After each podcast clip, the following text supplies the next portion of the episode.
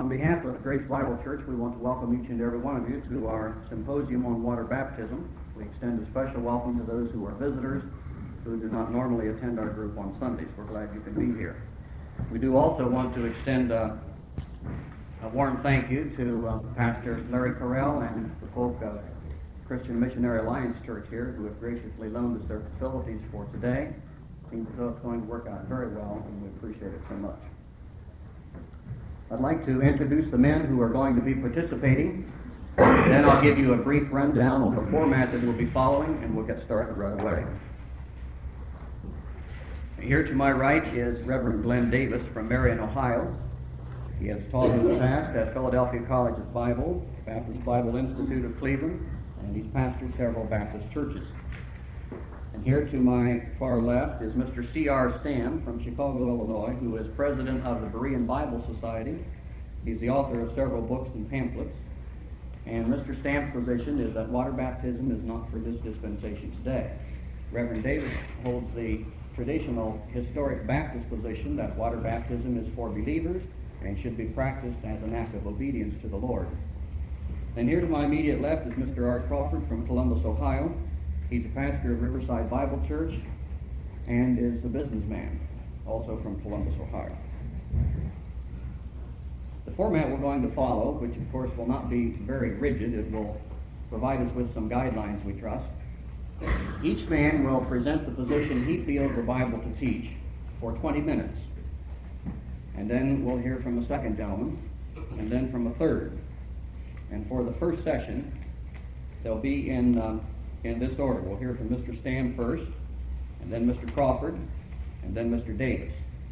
And following the presentation of each of these positions, you will have an opportunity to direct questions to any one of these three men about any of the statements they made or any questions that they have that they may have raised in your mind. And we want you to participate.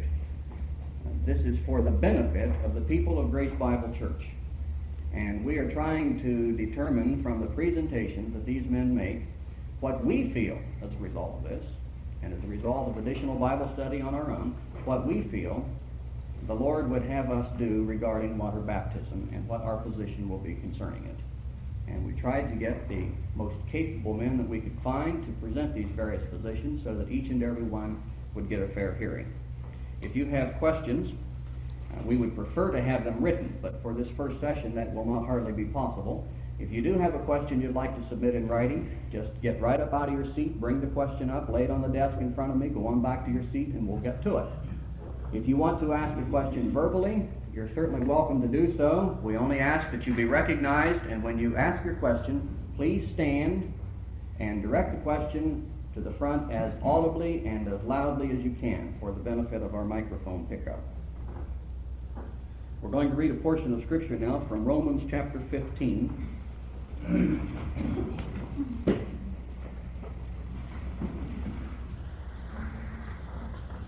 Romans chapter 15, verses 1 through 7.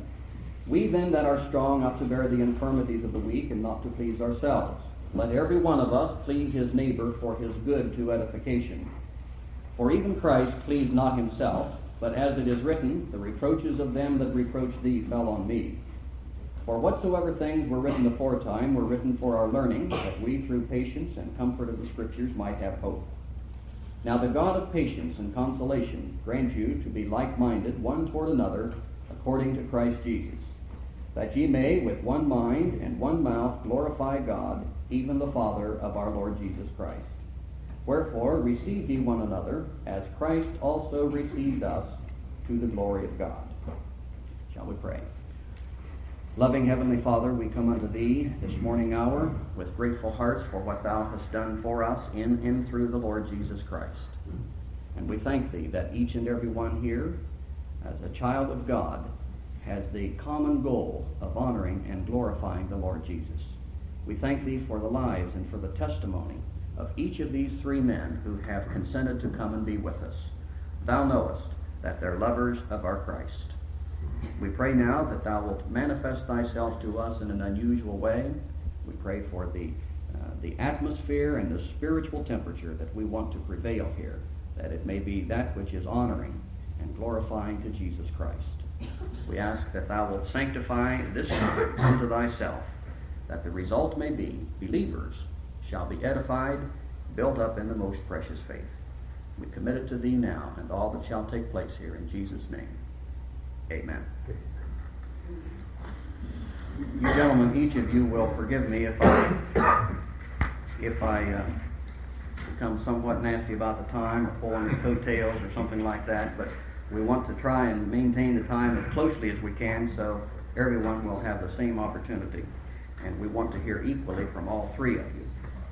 So uh, we'll have to limit your questions too, as we stated in the thing and the paper here, or limit your answers rather to five minutes, and then each gentleman will have an opportunity to respond to that answer. So first of all, we'll hear from Mr. C.R. Stam. I'm so terribly tall. Is it all right to sit down? Fine. I would prefer that you do so. Good. Uh, there's so many things I'd like to say about how carefully this all was arranged and how wonderful it is that all of us who truly love the Word and truly love the Lord can get together and discuss in Christian love what we believe the Bible teaches. Uh, I'm going to wait though with that because that's going to come off my 20 minutes. uh, some years ago, I spoke at a meeting, and there was a young lady in one of the front pews, and she didn't hear a word I said, but I could understand it. I heartily forgave her. You know what she was doing? She's looking that way. She was smiling, you know. she had said yes to some gentleman, and he had put that ring on her finger. And no matter how she looked at it, it shone. And after I left that meeting, I thought, isn't that just like the Word? No matter how you look at it, it shines. There's so very, very much still to learn. And it's so also about the wonderful Savior of whom this book, uh, who is the theme really of this book. No matter how you look at him, he shines. And I'm sure that all of us are going to learn a great deal, the Lord willing, this day, and I trust that it will prove a blessing to us all. Now, the theme for this session, as I understand it, is water baptism in the four gospel accounts. We call them the four gospels Matthew, Mark, Luke, and John. Would you turn with me, please, to the very first verse? Matthew 1 1. The book of the generation of Jesus Christ, the son of David the son of Abraham. Now, those two are doubtless mentioned because of the covenants made with them. You remember God promised to Abraham a land and a nation to dwell in that land. And later to David, he promised a kingdom and a king to rule over that kingdom over that nation in that land. Now, this has to do not with heaven, but with the earth. People are sometimes shocked when we tell them that they'll look in the Old Testament in vain for any promise to go to heaven. The outlook is entirely earthly. Much is said about the God of heaven, and much is said about heaven itself, but no promise about going there. As we get into the four gospel records, we come here, as the very first thing, to Jesus Christ as the son of David and the son of Abraham. That is a, merely a continuation of what you read in the prophets. For example, Jeremiah 23 5, where we read that Thus saith the Lord, I will raise up unto David a righteous branch, and a king shall reign and prosper, and shall execute judgment and justice in the earth. You remember when Christ was born, the angels proclaimed, Glory to God in the highest, and on earth peace, goodwill toward men.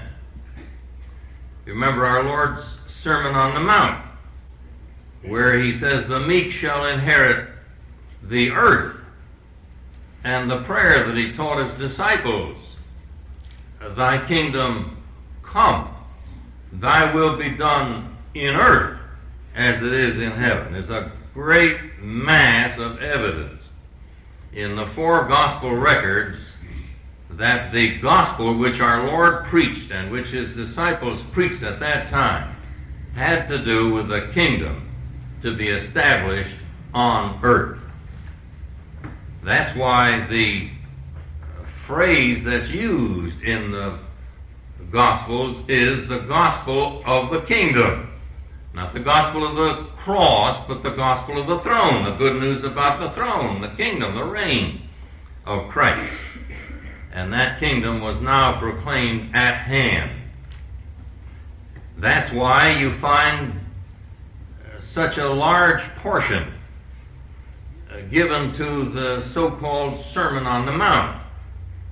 It had to do with a way of life on earth. And much is said about the earth and about their, uh, it's been called, in fact, the charter of the kingdom. Some of our Bible teachers have called it that. Today, it is the liberals largely who make their message the Sermon on the Mount. If we only could live like the Sermon on the Mount, how happy we would be. And that is true.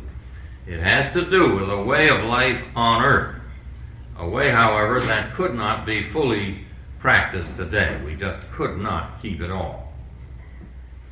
Now, what relation has this to water baptism? Well, I think a great deal. The gospel of the kingdom did not have as its uh, theme the finished work of Christ. Not so at all. Will you turn with me, please, to Mark, the first chapter? Mark, chapter 1, verse 4. John did baptize in the wilderness and preach the baptism of repentance for the remission of sins. Three times at least, this is called the baptism which John preached, you see. People have come to me and said, Brother Stam, I don't preach baptism, I preach Christ. Well, that's fine. That's what you should do. John also said Christ is coming and here he is. But as far as the terms of salvation are concerned, he preached baptism. There it is. John did baptize and preach the baptism of repentance for the remission of sins. Now, verse 5, please. And there went out unto him all the land of Judea, and they of Jerusalem, and were all baptized of him in the river Jordan, confessing their sins. Now, I, as I understand it, I'll let them speak for themselves, but I think my brethren here do not believe that this is the baptism we're practicing today. Nevertheless, I would like to call your attention to the great difference between this baptism and uh, what the baptism that is being practiced by many today. I read a book not long ago where the writer said, I find that those who come to be baptized are always so happy. There's so much joy connected with it. They come, as one woman came just recently saying, Praise the Lord, oh, praise the Lord. But notice, these people didn't come that way. They came pale and shaken. They came to confess their sins. This was a baptism of repentance for the remission of sins, and by it they acknowledged that they sorely needed cleansing, and they came confessing their sins. Turn, please, to Luke chapter 7, if you will, and see the importance of this baptism. Luke 7, verses 29 and 30. And all the people that heard him and the publicans justified whom? They justified God. They said, He's right. He's right in his verdict about our condition. He's right in what he says about us. They justified God being baptized with the baptism of John. But the Pharisees and lawyers rejected the counsel of God against themselves, being not baptized of him. You remember when the scribes and Pharisees came to be baptized of John, he wouldn't even, he sent them back. They had a religious political motive. The old idea, you know, if you can't lick them, join them. so they joined them. They uh, came and said, well, come on, let's, we'll get baptized too. So they went to be baptized, and John sent them back, said, You generation of vipers, who's warned you to flee from the wrath to come? Go back and bring forth fruits meet for repentance. So this baptism at least was a baptism of repentance for the remission of sins, and those who came had to come truly contrite, truly broken-hearted about their sins and confess them, and then they were baptized. Now, so much for the baptism of John. If you look now, please, at John, this is the writer John now, chapter 4. The other was John the Baptist. John chapter 4, the uh, first two verses. In the chapter preceding, verse 22, it says, After these things came Jesus and his disciples into the land of Judea and there he tarried with them and baptized. However, in chapter 4 it says, When therefore the Lord knew how that the Pharisees had heard that Jesus made and baptized more disciples than John. Don't suppose for a moment that baptism under John the Baptist was very important, but less so when the Lord and the twelve preached. Not at all. He made and baptized more disciples than John, though Jesus himself baptized not, but his disciples.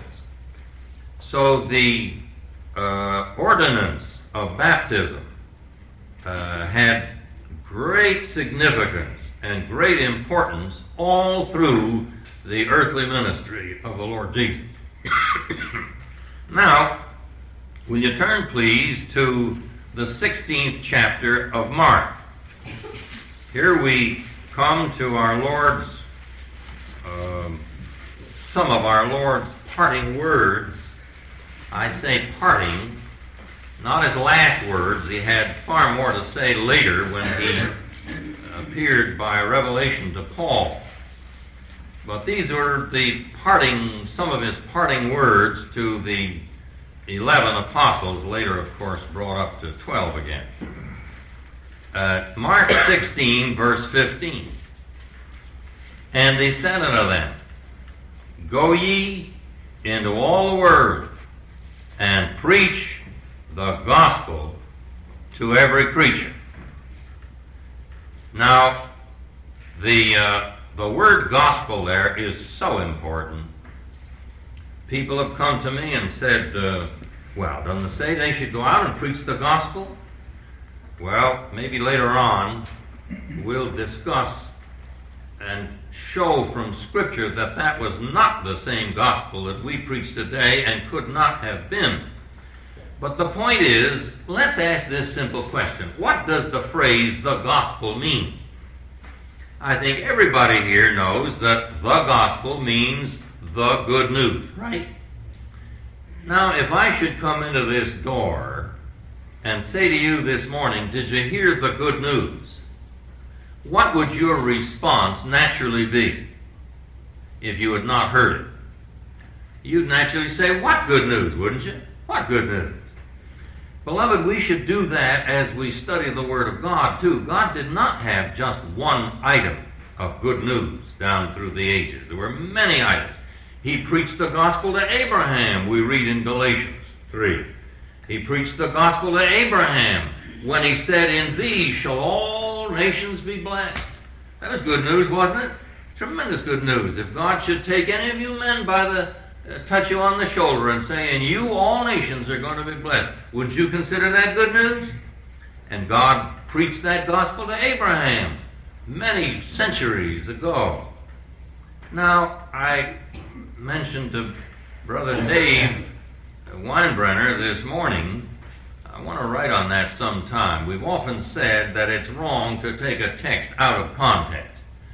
We should study any passage in its immediate and also its more distant context. But it's been emphasized in my mind more and more lately that the preceding context is generally more important and far more important than the succeeding context. For example, here he says, Go ye and preach the gospel. What gospel would he mean? You wouldn't go to Ephesians to find out, would you? You'd go back and see what gospel they had been preaching. And that's very simple. The phrase that is used in the four gospel records is the gospel of the kingdom.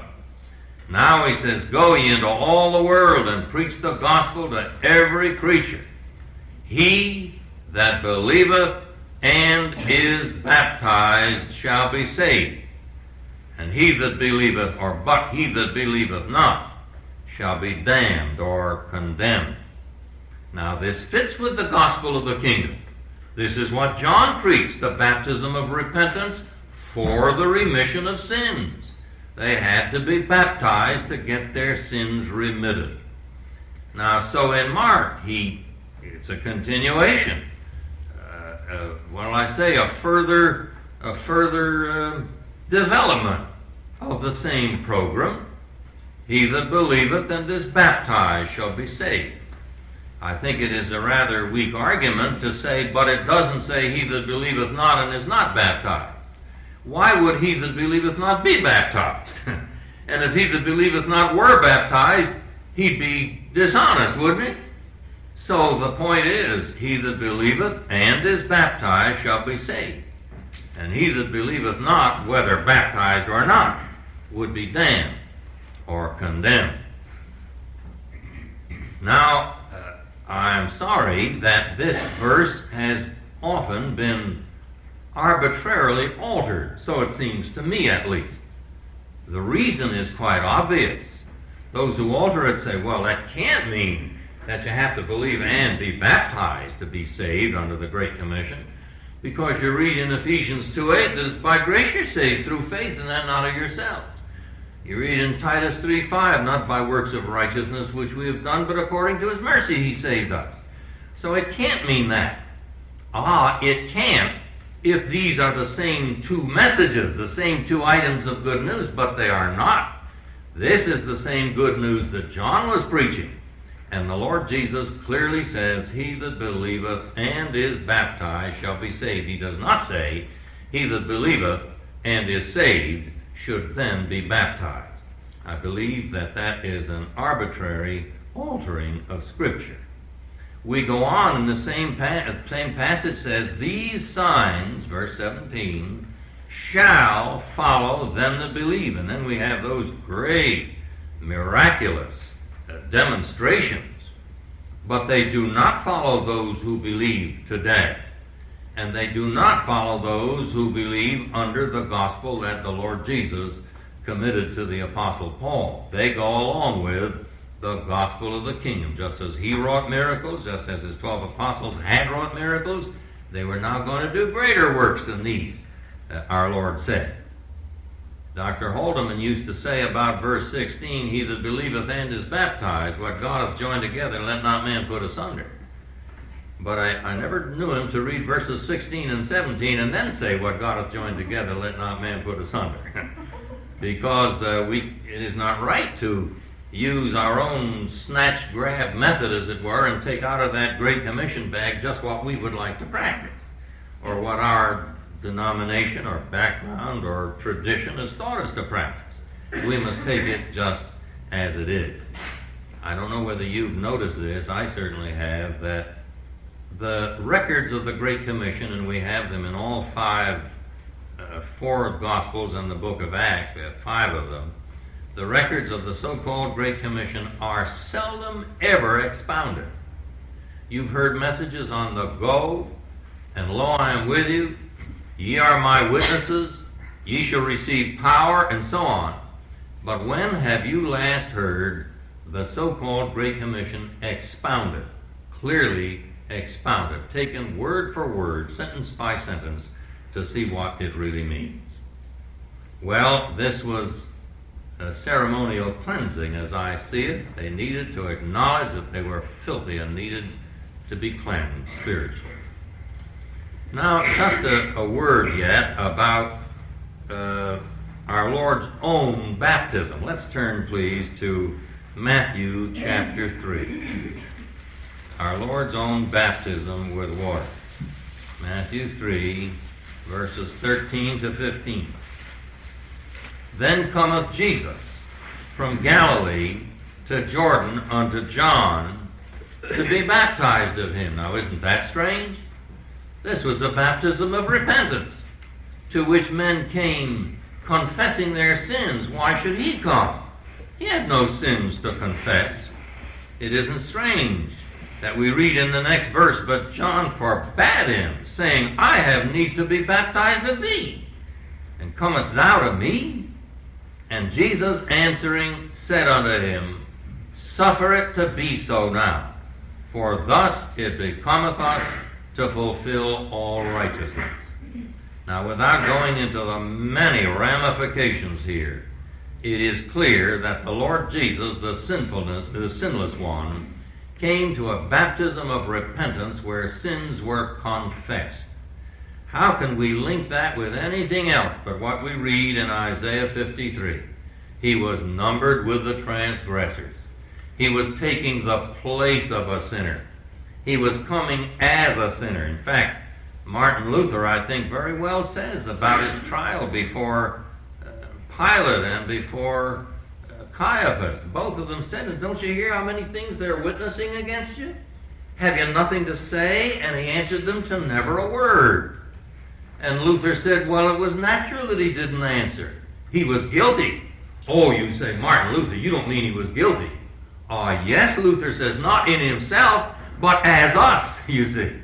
He came there as the sinner. He didn't only die for us, he died as us. He became a human being to represent the human race and die for them, uh, to die for their sins. Now in Luke 12 50, he says, I have a baptism to be baptized with, and how am I straitened until it be accomplished? Is that two minutes? Is that correct? Did I use it up? Oh, fine. We'll stop right here. Excuse me. No, no, no, no. No, no. we'll go on with the rest later. the dispensation of grace we'll deal with later. Thank you, Brother Stam. You ought to be making making note of any questions that you have. If your memory is no better than mine is, don't trust it. Write it down. Uh, we'll ask Brother Crawford now if he'll uh, present his understanding of water baptism in the Gospels. I don't really know why I'm here. It's amazing to me how many times the Lord puts me in places where I don't think He ought to put me. I'm represented here as presenting a position. It's not true. No position to present. I believe that we're gathered together in the name of the Lord Jesus Christ. Not fighting for any position. I have no argument with my brethren at all. I have no argument with you. I believe that we come to a book the book has one author, the Holy Spirit. I don't spend one second in any of my Bible teaching worrying about who wrote Romans. I know who wrote Romans, the Holy Spirit. I know who wrote Leviticus, the Holy Spirit. God has one message book. Now it's incumbent upon me that I not be here for all of the afternoon session, the evening session, and I'm sorry about that. I'd like to be here. So I'm going to take just a few liberties in my 20 minutes to define some terms. I think it's important that we define terms. I believe that God is presented in this one message, Jesus Christ. The Holy Spirit led Paul to say, And I, brethren, when I came to you, came not with excellency of speech or of wisdom, declaring unto you the testimony of God. For I determined to know nothing among you save Jesus Christ and Him crucified. And I'd like to point out that that's two things, not one. Heard a lot of precious brethren say, That's my only message, Jesus Christ crucified. That wasn't the message the Holy Spirit was dealing with in 1 Corinthians 2. It was Jesus Christ, his person, and him crucified, his work. And all of the Word of God is a revelation of the person and work of Jesus Christ. If you don't see Jesus Christ in election in Genesis, you haven't understood Genesis. If you don't see Jesus Christ in redemption in Exodus, you haven't understood Exodus. And if you don't see Jesus Christ in every lesson in the Word of God, you've missed the truth of the Word of God. It is, in fact, the great revelation of the person and work of our Lord and Savior, Jesus Christ. People weren't saved in the Old Testament by looking forward to the cross of Christ any more than you're saved in the New Testament by looking back to it. You're not saved by looking back to the cross of Jesus Christ. You're saved because Christ died in your place. To put it more simply, you're saved by grace. So was Adam. So was Abraham. So was David. And when the Jews were saved by grace and led out of the land of Egypt, and if we had time, in 20 minutes, all due respects for Marv, I love him, but nobody's ever limited me to 20 minutes. yeah, I probably won't. if we start turning to passages of Scripture, I'll never get any place in 20 minutes. So listen and throw it out. I've often told people I address my remarks to the air. I'm not talking to you, just to the room. May I interrupt you just a moment? yes. Would you gentlemen, would it be all right with you gentlemen, since Mr. Crawford will not be here for the evening session? Oh, only only 20 for- minutes, you're taking only, my time. And only for Amen. part of the afternoon, that he could have a double portion of time? No. I'm If for it. I don't need it. Well, we'll, we'll determine that. You go ahead. Go ahead. All right, I believe we're looking at the person and work of the Lord Jesus Christ and salvation by grace. But when I say that, I want to point out to you that God uses the Old Covenant as a physical illustration of spiritual truth. If we had the time to go through the Word of God, I could prove to you that no Jew, no Jew, with one exception, wanted to be led out of the land of Egypt. Only Moses. No other Jew wanted to be delivered from the world system. But God saved them by grace. No Jew anticipated or expected water from the rock, with the exception of Moses, and possibly Aaron. And Moses was as theologically wrong as he could be when he struck the rock twice. And yet God, by grace, gave them water. This is why you don't hear any reference to going to heaven in the Old Testament, because the Old Covenant is a demonstration of spiritual truth in physical reality. Moses did not enter into the promised land. Why? Because he didn't believe God. Oh, if you don't believe God, you're not saved. Where do you ever get an idea like that? You don't believe God most of the time. You say all things work together for good. That's when you inherit the million dollars and everything works great. But when everything isn't great, you don't believe it. You don't believe God holds you in the hollow of his hand, that he works all things after the counsel of his own will, that he'll never leave you nor forsake you. You say you do, but many times you show you don't. Moses didn't believe God. And because he didn't believe God, he didn't enter into rest. But there are truths in that physical reality you must understand also. There are Caleb's and Joshua's who stand out above the body of believers, but they're held back by the body of believers. They didn't rush into the promised land. They had to go through the wilderness also for 40 years because they're identified with the body of Christ. So are you. That's why I'm not here to present a position. If you want to criticize me or Brother Stam or Brother Davis or anybody else here, go ahead. All I ask you to do is wait until Christ is through with us. And when he's through with us, we'll be conformed to the image of his Son. We'll be just like Christ, and then you go ahead and criticize. So will you. I don't know where you are. I don't know whether you're a full-grown fingernail or whether you're an ear or a toe. But if you know Jesus Christ, you're in the body of Christ. Now, with that little bit of definition, let's look at the word baptizo. Nobody's ever translated. It. Now, I think it's a shame to sit here and read a Greek New Testament where people have skillfully and academically translated the Greek into English until we come to the word baptism. Nobody ever translated. It's translated two or three different ways in your Bible unless you get into the Septuagint, and then we have cleanse and purify. There's a couple of other translations.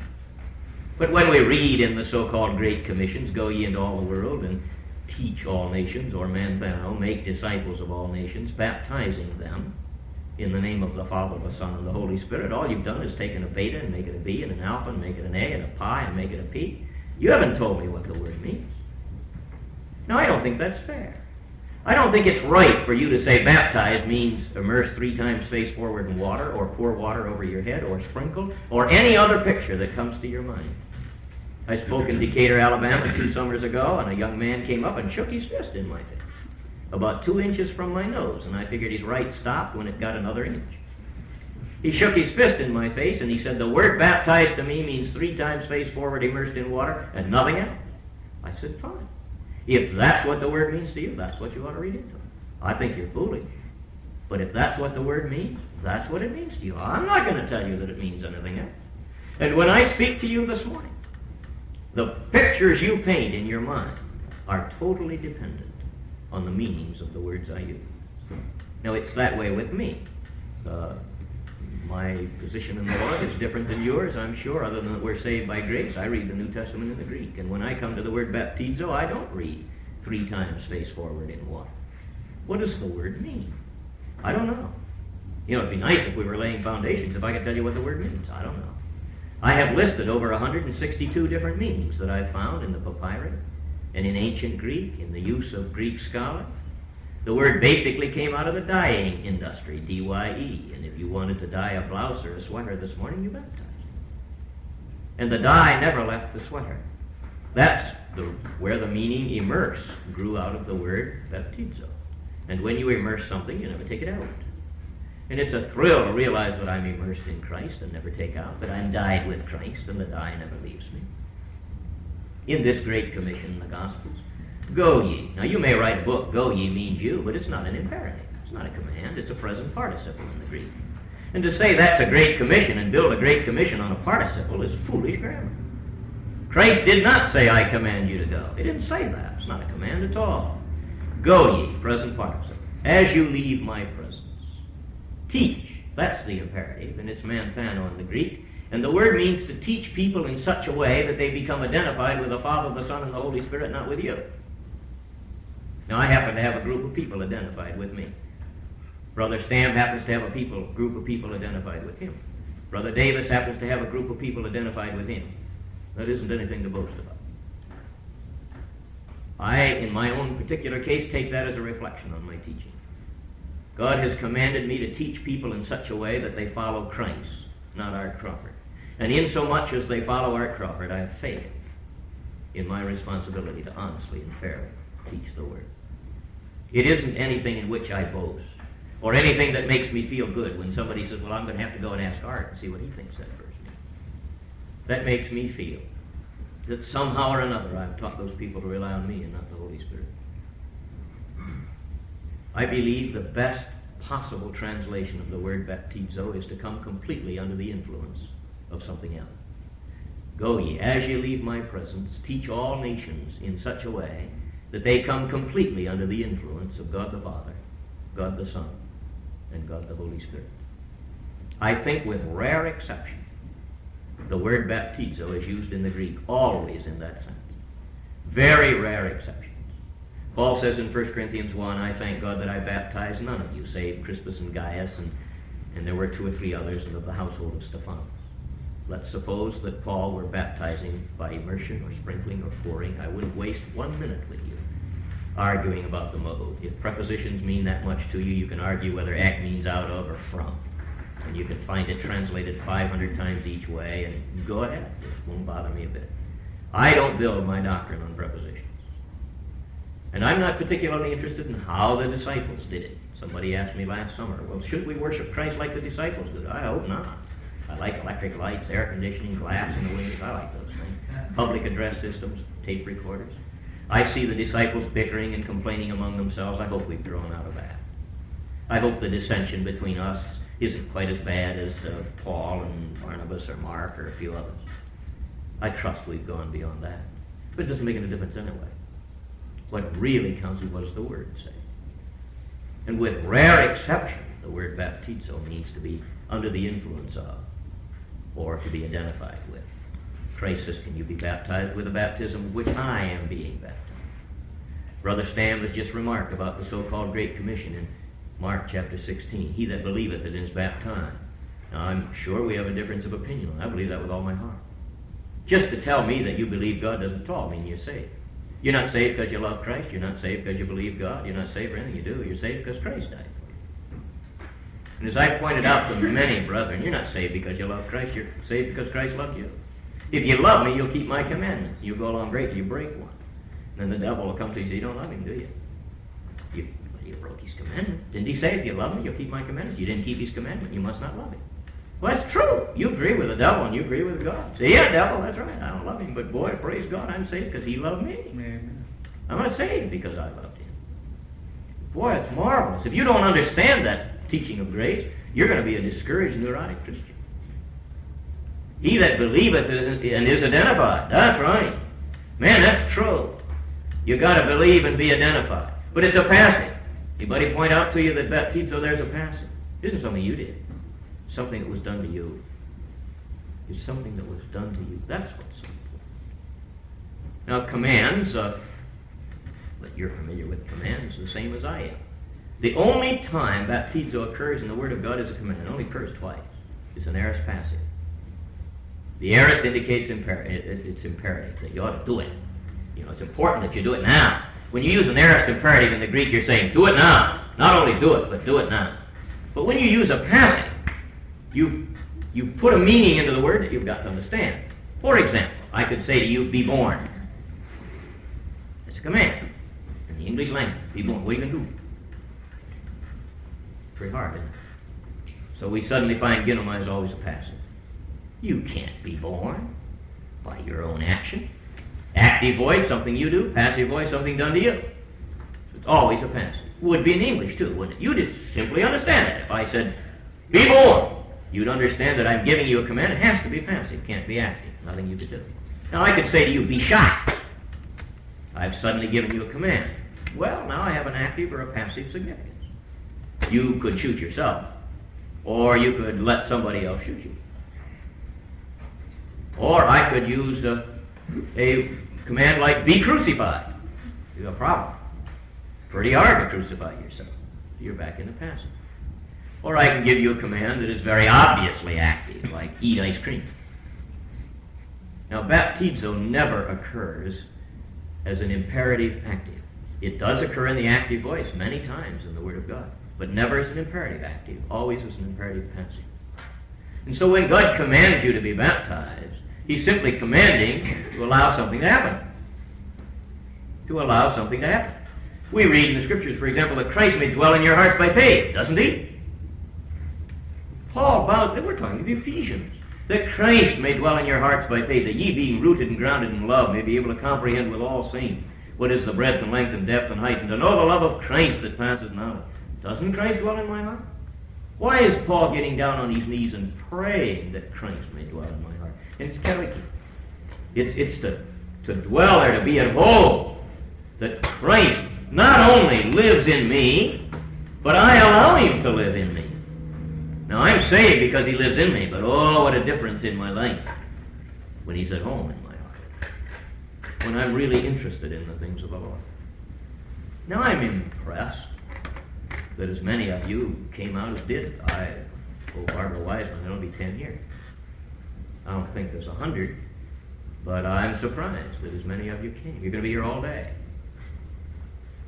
I'm not sure why Brother Davis is here or why Brother Stam's here. I'm not real sure why I'm here. I'm here because I love Marv and Paul and a few others of you.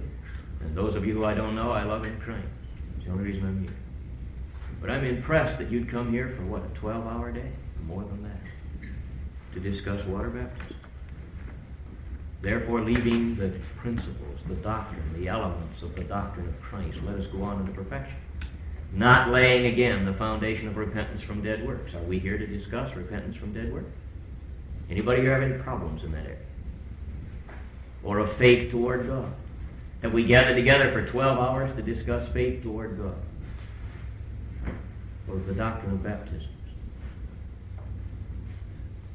Or the laying on of hands? or of resurrection from the dead,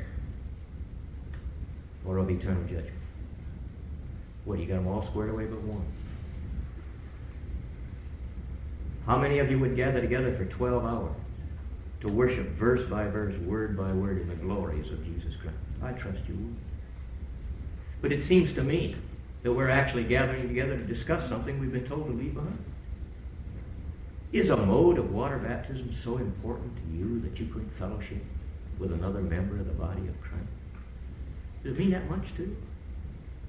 If it does, I'm not criticizing you at all. If it does, seek a body of believers that would agree with you. But don't cause strife or heartache or anguish or divisions in the body of Christ. For when you cause such things, the scriptures say, for this reason there must be divisions among you. That they that have been put to the test and passed, not so, may be made manifest. That's the reason divisions come. They make you study. They make you dig into the Word of God, that they that are approved, they may be manifest. Now you've left all the first principles that the Holy Spirit enumerates, except one. Now Hebrews 9 makes it very clear that the Old Testament covenant was full of baptism. Hebrews 9.10. It's called divers washings in your authorized version, but the Greek word is baptismos. That one of the great activities of the law. Now, I want you to understand that the law is the physical demonstration of spiritual truth. When did the Jews get the law? Long after they were redeemed. You see, they were saved by grace and led out of the land of Egypt, and then the law was added. You were saved by grace and led out of the world system by the Spirit of God, and then responsibility was added. But you don't live the Christian life by rules. Because the old covenant proved you can't live it by rules. It's Christ in you, the certainty of glory. And the Christian experience is Christ in you, not living by rules. Since you're risen with Christ, why submit yourselves to ordinances? Touch not, taste not, handle. All of these things perish with the use. By the grace of God, you're identified with Jesus Christ. If you're not, you're not saved. But in the Old Covenant, this was a physical truth. They were physically baptized with water. Now, it would sound like I'm arguing for no water baptism in the New Covenant. I'm not arguing for anything. I'm just trying to look at the Word as objectively as I know how to do it. For me to tell you you should not be water baptized in the New Covenant would be the same as telling you you shouldn't give money to the church. However, if I told you you not only should give money to the church, but you ought to legalistically tithe 10% of your income, then I'd be hiding the scriptures. I think it's the Southern Baptists, if I say it in all love, who defined the storehouse in Malachi as the church. God never defined it as that. The reason we had the physical tithe in the Old Testament was to rejoice. You took 10% of your income, spent it for whatever you wanted. Wine, strong drink, oxen, race cars. Whatever it was, you took 10% of your income and spent it for that, that you might rejoice before the Lord. The Levites didn't live off the tithe, they lived off the offering. Offerings, Joshua 13, 14. They subsisted off the offerings that were made because you sinned unknowingly. You didn't offer any for known sin, just unknown sin. And your tithe was that you might learn that God had blessed you and that you might rejoice. Now, for me to tell you you have to do that is to put you back under law. And behold, I testify to every man that is circumcised, he's a debtor to do the whole law. Christ has become of no effect unto you, whosoever you are justified by the law. You're fallen from grave. But we Wait for the hope of righteousness through faith. You've fallen from grace. Now, for you to give money to the church, sure, I think you ought to do that. God's given you a gift to give. If it blesses your heart, if you've received that gift of the Holy Spirit, give money, of course. If the Holy Spirit has laid upon you a desire to portray by some physical symbol a spiritual truth in your life, by all means do it. If it's the coming of the Holy Spirit, sprinkling it look good. If it's death with Christ, try immersion. But by all means do it. I wouldn't tell you not to do it. But for me to tell you it's commanded, not Scripture. Nothing. So you don't live the Christian life by rules. There isn't one rule. Not one. If you do it, fine. If you don't do it, fine. Same with giving. I wouldn't put you under tithing. I wouldn't put you under offerings. I wouldn't put you under baptism. But I would say, I am not he to function as the Holy Spirit to you. I am not the Holy Spirit. The Holy Spirit is able to lead you, lead you. My sheep hear my voice, and another they will not follow. I have a lot of faith in the Holy Spirit, a lot more than in me or in these gentlemen or anybody else. He can guide you. I trust with all of my heart that you'll be willing to be guided. Thank you.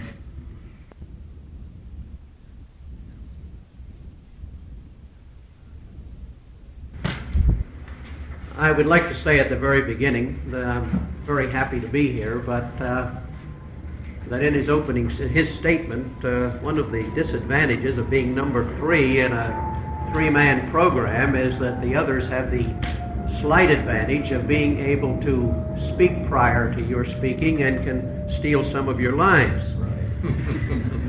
uh, Brother Crawford stole my line right from the very beginning because he said, I don't know why I'm here. Frankly, I don't know either. I am here, I suppose, I've been asking myself, coming down from Marion this morning, why I was coming down here. And I suppose that I'm here simply to state my faith. And for no other purpose at all. I was not always a Baptist. I want to make that very clear.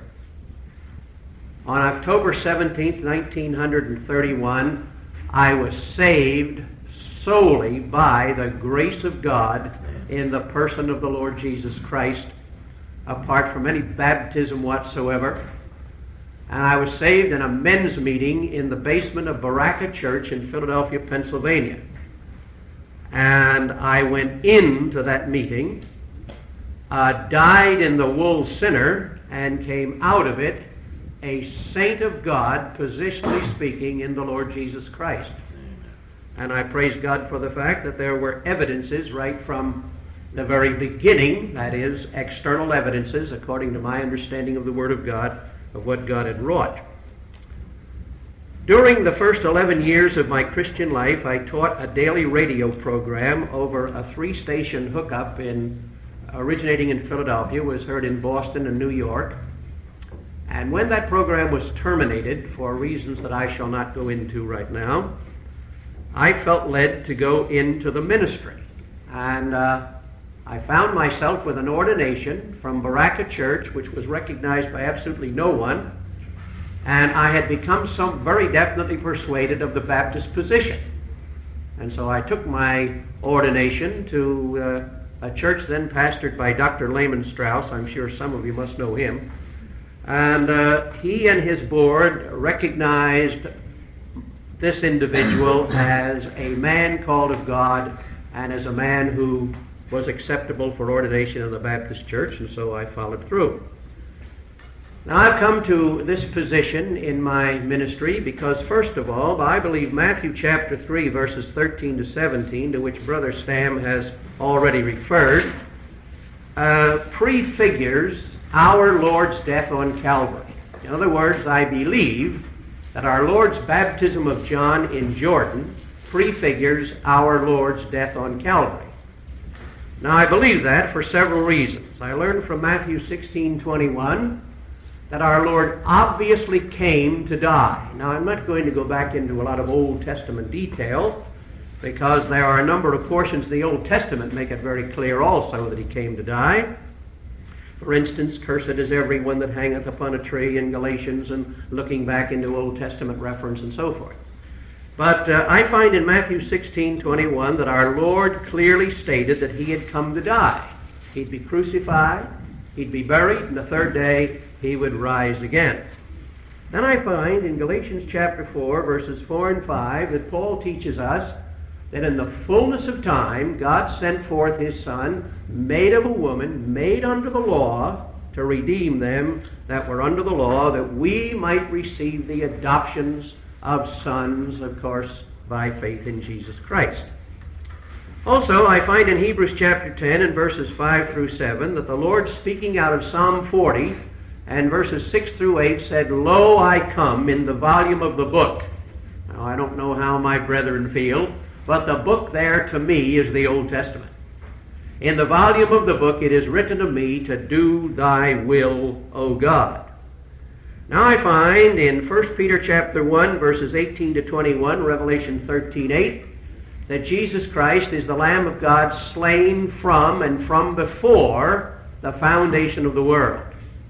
Therefore, I believe in Matthew chapter 20 and 22, Mark 10, 38, and Luke 12:50, to which reference has been made briefly already this morning, I see there the, the death of our Lord. He is prophesying his death using the word baptism. Are you able to be baptized with the baptism that I am baptized with? Furthermore, in Matthew chapter 27, verse 38, I find two men crucified with him, two thieves. I find one of those men dying as a believer. I find the other one dying as an unbeliever. And I find in Romans chapter 6 and verse 6 that we have the identical phrase, Our old man is crucified with him. Now, when I come to Matthew chapter 3 and 6, and um, that's verse 6, and Mark 1 4 and Luke 3, Luke 3 3. I want to read this now, so I'll have it exactly. Repent ye, for the kingdom of heaven is at hand. And those who came on the basis of John's message were baptized of him, of him in Jordan, confessing their sins. Now, I want to immediately recognize and quickly recognize that, as Brother Stam has pointed out, the baptism of John in the synoptics, and I want to emphasize that, that is, Matthew, Mark, and Luke, was exactly and precisely that. It is clearly stated, Repent ye, for the kingdom of heaven is at hand, in verse 2.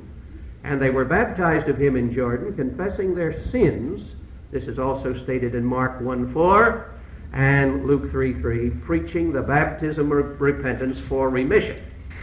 But I'd like to call your attention, friends, to the fact that the Bible is a progressive revelation. Now, I don't think that I'm uh, pointing out anything new here today. I'm sure this is realized by everyone present, but I want to read it. We read at verse 4 of Ephesians 3 Whereby, when ye read, ye may understand my knowledge in the mystery of Christ, which in other ages was not made known unto the sons of men, as it is now revealed unto his holy apostles and prophets by the Spirit, that the Gentiles should be fellow heirs and of the same body, and the partakers of his promise in Christ by the gospel. There's progress there. And the Bible is a progressive revelation. I believe that uh, Brother Crawford has touched upon that.